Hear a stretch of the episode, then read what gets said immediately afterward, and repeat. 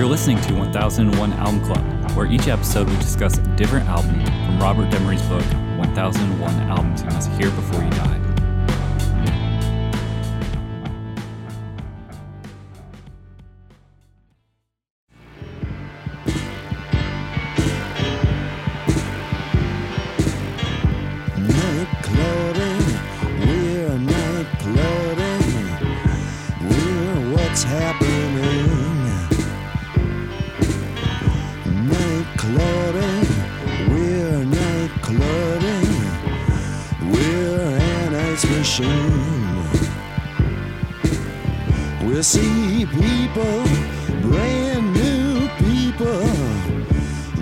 There's something to see. Night clubbing, we're night clubbing. All right, for this episode, we'll be talking about Iggy Pop, the idiot. On the line, I have Rob, Yo, Ben, What happened to Zeke? John, Oh, oh, he went straight. and Kyle. hi there. The Idiot is the debut solo album by the American musician Iggy Pop, released on the 18th of March 1977 on RCA Records. It was produced by David Bowie, and the genre is art rock, goth rock, industrial rock, and post punk. And I'm going to read from All Music Review, Mark Deming. In 1976, the Stooges had been gone for two years, and Iggy Pop had developed a notorious reputation as one of rock and roll's most spectacular waste cases. After a self imposed stay in a mental hospital, a significantly more functional Iggy was desperate to prove that he could hold down a music career in music. And he was given another chance by his longtime ally, David Bowie. Bowie co wrote a batch of new songs with Iggy, put together a band, and produced The Idiot, which took Iggy in a direction decidedly different from the guitar fueled proto punk of the Stooges. Musically, The Idiot is like the impressionistic music of Bowie's Berlin period, with its fragmented guitar figures, ominous bass lines, and discordant high relief keyboard parts. Iggy's new music was cerebral and inward looking, where his early work had been gloriously call to the id. Iggy was in mo- more subdued form than with the Stooges, with his voice sinking into a world weary baritone. Iggy was exploring new territory as a lyricist, and his songs on The Idiot are self referential and poetic in a way that his work had rarely been in the past. For the most part, the results are impressive. It also made clear that Iggy was older, wiser, and still had plenty to say. It's a flawed but powerful and emotionally absorbing work. All right, what do we think of Iggy Pop, the idiot? That's some some good that's some good Iggy here.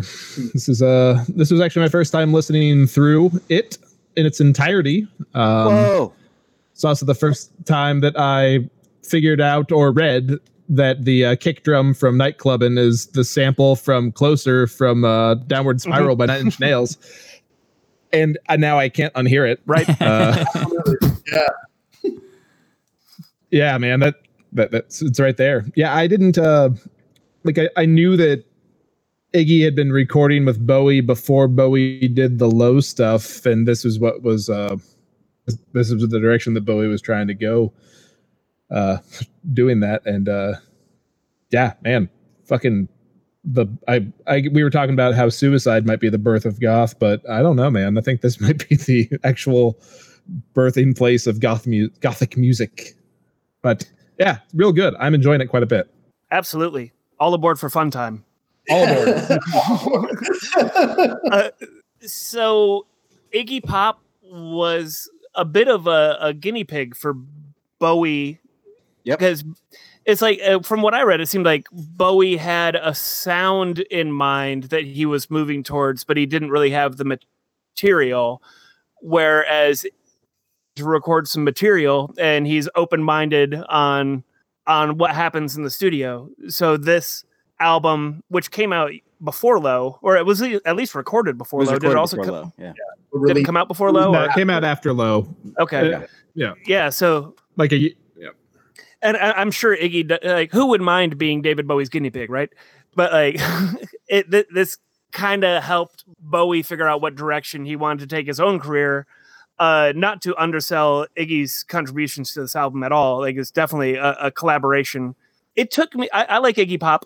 I actually hadn't I hadn't sat down with the idiot before, which is strange because I love Lust for Life, the album, and I for some reason I never made it like one back to it. Uh, it didn't grab me as quickly as Lust for Life did. Like there's less, I don't know, songs that sound like singles. But after a few listens, yeah, th- this this record really it creeps in. It just it just creeps in around the cracks, you know. And there's a lot of cool stuff going on here. Did you know that this album was what was on Ian Curtis's turntable when they found him? Yeah, and I Yeah. and I didn't, I wouldn't have understood that necessarily, except that um, in listening to this album and preparing for this uh, episode, I listened to this album a bunch of different ways. I listened to it in my headphones, listened to it on stereo, and I listened to it once while working out for the first time in probably nine months. And Mhm. so uh, I was doing like 45 minutes on an elliptical as a fatman uh, because I am a fatman. And as you listen through the album and like there's all these little sonic pieces to it and then it ends with mass production and mass production just makes you feel like a broken machine winding down and it just happened to pair up at the end of my workout so i was like oh man if i were in a bad emotional state and i could hear this stuff kind of like wearing at me in pieces here and there and like subtle menace and you know, kind of these like little themes about how the world will take a, a perfect and good person and and and break them down. You're like, oh, okay, well, yeah, I get it, I get it. Yeah, but it's a beautiful album. The sounds are great. I mean, it's a it's oh such a such an interesting angle and, and new direction for uh, Iggy to functional Iggy to take. I like functional Iggy. How about that uh, that reminiscence of satisfaction guitar riff in Fun Time? Boom, boom. And it- it doesn't resolve it, but I I've got to think that's had to be intentional, right? Yeah, because he's playing it up. He's like, oh, Yeah. well, I'll I'll make this song about good times. Man, all aboard for Fun Time. I love that song and I love that motto. Get that on the back of your boat. that's, that's, that's what should be on the back of Captain Good Times jacket. all aboard for Fun Time, motherfuckers. Kyle, what did you think? Uh, yeah, I mean, it's the idiot. It's a great record. Um, I, I looked up some old reviews, and like a lot of critics kind of called it the Bowie's Berlin tryout, which is kind Yeah. of interesting. Uh, because Bowie was kind of being like the Brian Eno, you know, they didn't have him in the studio, so Bowie's just like uh doing what he can on synthesizers, and it's interesting because you can tell he's not the most um like technically uh accomplished musician but he's kind of he's very intuitive and you can kind of i don't know. He he leads some atmospheric stuff to this i love this record. Um china girl is a masterpiece. I'd um, never, for yeah, I. I wasn't familiar with the Iggy version. yeah it Yeah. makes the the david bowie version so much more interesting once you It find out what it's based right? on like and and I I I, I looked into that a bit. Like the, the Iggy version's so raw. And what and who whose like girlfriend or fiance was it that was the the inspiration? It was yeah the, someone in their scene. Yeah i feel like all of these berlin records have like some song about like infidelity or something. Right. um But when Bowie recorded it, the producer, you know, uh, you know, China being slang for heroin and girl being slang for cocaine, the producer thought that the song was uh, coded about speedballs, and and that's why he like went. According to him, that's why he went like over the top with like the glossy production. But apparently, Bowie loved it. yeah Yeah, I mean, all of the uh, but Visconti was doing all the like he wasn't engineering this record, but he was working the faders. Like Was he? everyone, everyone sans Eno like involved with Low was like doing this. Where was Eno? I don't know. Probably working with Devo maybe around then. Not in no, Berlin yet. not- No, not quite yet. quite. Yeah. He's in London watching the Talking Heads. yeah, probably. Yeah. Yeah. but but yeah, like uh, I I get that uh like the this being David Bowie's tryout, and honestly, like I I hear it, and it what it did more for me than anything else was just it surprised the shit out of me how much that David Bowie actually like had a hand in working with his own shit. I, I kind of figured it was the Visconti um, like Eno show with Low, but this sounds so much like those other records. Like clearly, the man had a fucking vision. Yeah, know? and you can kind of tell, uh, especially on this record, there's a lot of improv. I mean, I don't know if I want to say improv, but it seems like they kind of just pushed Iggy Pop in there to do some vocals, and he just kind of made some stuff up, and they made it sound cool, um, which kind of. I don't know. I mean, opposed to like Steely Dan or something where everything's like thoughtfully constructed. It's very interesting, just kind of how they. I don't know. Do you guys know what I'm talking about? It's just kind of a. Like- like I do. Iggy's doing most. Yeah, Bowie's doing the music. Yeah, and Iggy's knocking out the lyrics for some songs like Nightclubbing in like ten minutes. Yeah, a lot of these songs were obviously found live in the studio very quickly, and I I, I feel like that lends that a really interesting quality that you can't really plan or write for, you know, traditionally. Stoned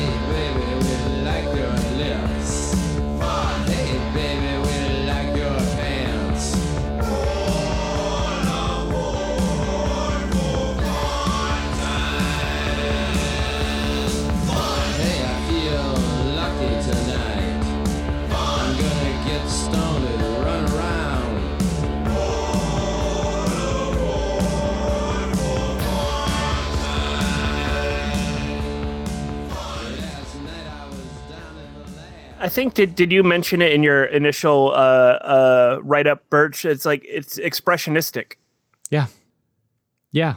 It has it has a quality of a loose feel, but it uh someone at the top of their game like Bowie was. Bowie was I mean, he was having his innovative period, uh very creative period, and then just set set you know Iggy to loose on these songs. Just said, "Go ahead, see what we can do uh, with this." And same with Tom Volante. You know, they they were just trying new things out. I think that's really what this record is: is that creativity to be a bit more experimental because he knew that Low was going to sort of rein it back in. Um, obviously, it's it's still a very creative album, but he, he- I think his relationship with Iggy Pop was Iggy's a wild man.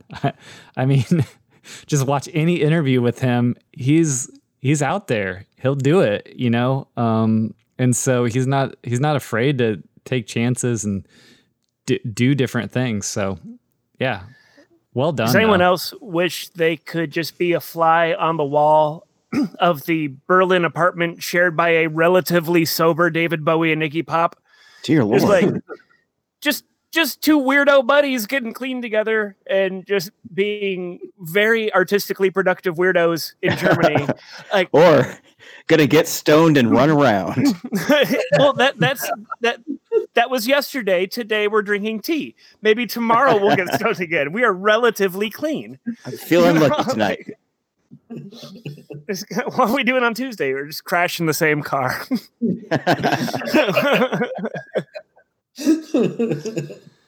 Yeah, this is this was also one that I had overlooked. It just yeah, like you, Ben, I'd heard "Lust for Life." I'd never heard this one all the way through. So yeah, and after listening, after going through all the the Berlin records and then coming back to this one, it it's it's like a whole suite, you know. It's like a box set of sorts. It feels and it's so interesting. Um, to almost have a different genre of music, I guess. It, but it's just by two artists. Well, I guess the same artists, uh, just kind of working in a commune of sorts, just creating it. Is anyone did anyone hear the Iggy Pop album that came out a few years ago, like Post Pop Depression? Yeah, Uh-uh. I did. It was good. It I- harkened I back haven't to listened this. to it. All, that's what I read, and Yeah. uh, I haven't listened to the whole thing. Uh, they had a few singles that were played on community radio around here that I really dug, but uh, yeah, I guess it Iggy Pop. It was Iggy Pop, and then it was Josh Homme and the bass player for Queens of the Stone Age, and then the drummer for Arctic Monkeys, and this doing like a Berlin style album Sounds pretty and good. I like the I like the singles enough, and now that I know that about it, uh, I kind of I want to go in and just give it a deep dive. Yeah, highly recommended. Yeah. You guys ever listen to Butt Town, the album by Iggy Pop? No. No. Not familiar Yes, with I have. Bucktown. Not very good. not, not, not so good. Kyle, you weren't here when we did uh, Raw Power. Do you have a preference of uh, Bowie mix or Iggy mix? Uh, which which is the in the red mix? That's the Iggy mix. Bowie yeah, mix I is like that one a whole bunch. That's the Yeah? only one I've ever had. Yeah, yeah, big fan of that record. What's uh, what's everyone's favorite China girl, Bowie or Iggy? I'm gonna go Iggy. I like Iggy's China girl. Iggy for sure. Man, they're both I- really good. It sounds like a maniac banging on like a child's piano. It, it's a it is it's a straight up toy piano. Like I I didn't look this up, but I had a toy piano when I was a kid, and it sounded exactly Right. like that.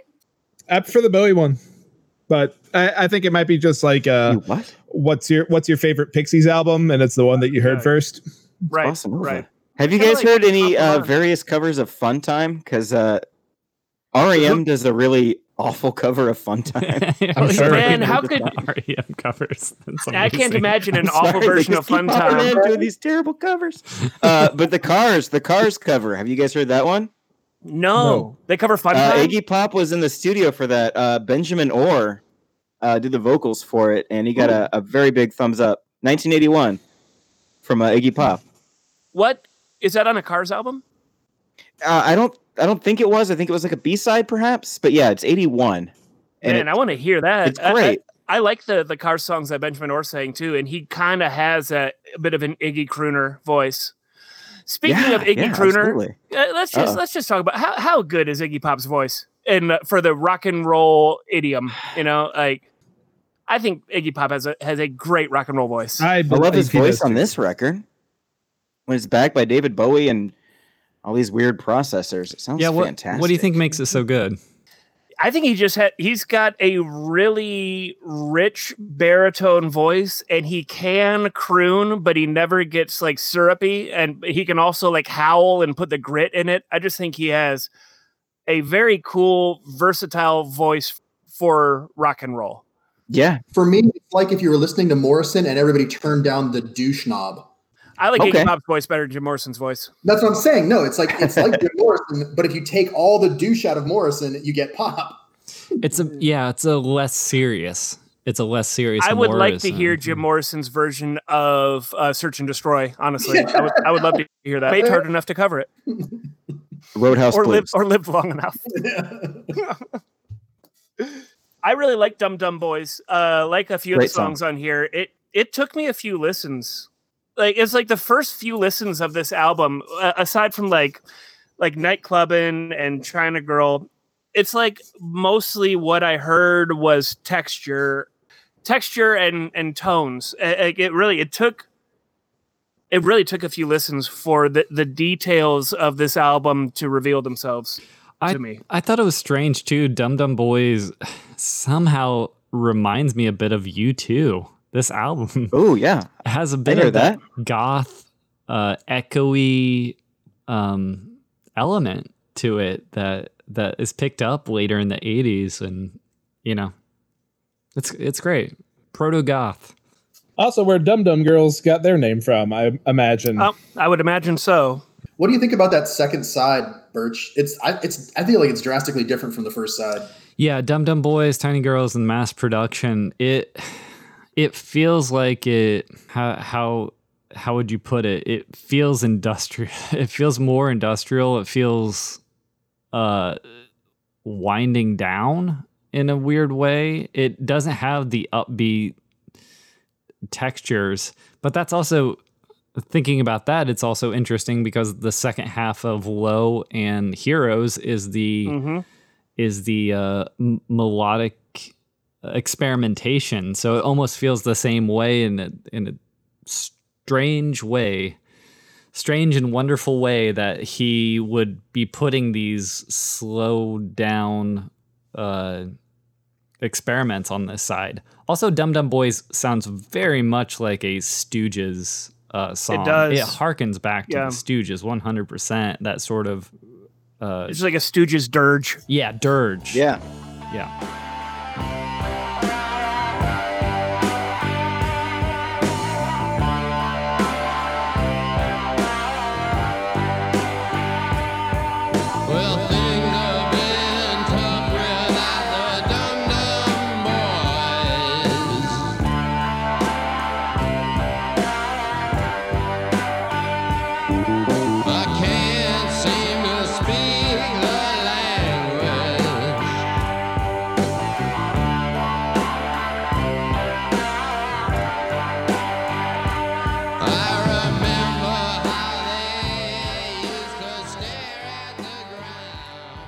Guys ever look at the album covers of The Idiot and Heroes next to each other?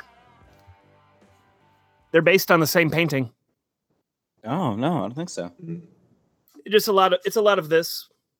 Hmm. Oh yeah, okay, I see it. Yeah. Yeah. It's uh so the artist the painting is called man, oh I'm gonna slaughter this. Is this some Golden Dawn shit? Ru- Ru- Ruquiral? R O Q U A I R A L by uh, Erich Heckel. But uh, I get, yeah, it was a, a German artist that uh, at least Bowie was inspired by at the time. And he, he did this this image of like a figure with like the arms kind of like out like that. And uh, it inspired uh, yeah both heroes and, and idiot covers. I drew something awful on it. I oh uh one thing to mention. So Iggy said he was on this one he was going for a cross between James Brown and Kraftwerk. Um so that you, you said he put together a band. Did he put together a band or is this just Bowie's band? I noticed that at least got Carlos Alomar on on guitar. Uh, yeah. I mean, I think Bowie was the the catalyst. I think by like by like put together a band, air quotes, Bowie's like, hey, I have this band. Yeah. we're we're on your record. Yeah. yeah. It it was the I think it was an opportune time too because uh, they were both coming to a head of all right, we need to figure something else out or we're just going to die. We're going to die young or we need to figure something else out and that Berlin Bowie's moved to Berlin and grab I mean, I feel like he just grabbed Iggy Pop and was like, "Let's do this. Let's, you know, let's get away and do some music and figure it out. And I think it was fortu- fortuitous that uh, Bowie was already thinking that way, and Iggy happened to be in the same place hmm in his life, and that this is what comes out of it, which is great. Absolutely. Soft jam. We're listening to the soft jam of Yeah, Tiny Girls Tiny is kind Girls. of a standout. Yeah. yeah, cool. that's Like- got to be that's Bowie on on saxophone, right? Yeah. Oh yeah. Oh yeah. Yeah. Uh, all right. Do we need to go? Do you need to go around, or is everybody just thumbs up, positive on this one? Yeah, I, every, everyone's into me. it. Everybody yeah, likes a this great record. record. Okay. Okay. Just want to make sure. Uh, yeah. Total positive. Yay. Consensus. Yeah, it's, a, cool one to have never heard before. I'm definitely going to listen to it a lot more now. It's awesome. Yeah. It's really it's really good too to pick out different songs because they it's it's a gamut of different uh, ideas. So you could you know put one on a mixtape and put one on a different mixtape, and it would be a totally different mixtape. Was anybody Mhm. else's first introduction to this album uh the Trainspotting soundtrack? That was my first introduction to nightclubbing. Yeah. Yeah, Yeah. That, that's why I heard nightclubbing from. It was Yeah. not- the Train Spine soundtrack was also my first introduction to Iggy Pop. Period. So, like Yeah. that, that entire record was a uh, revelation. Rob, do you remember when we saw that movie together? I know it was right after my grandma died. I was sleeping at your house on the floor. How could I forget? We could be heroes. All right, next time we'll be talking about Peter Gabriel, self-titled album, Peter Gabriel. All right, thanks y'all.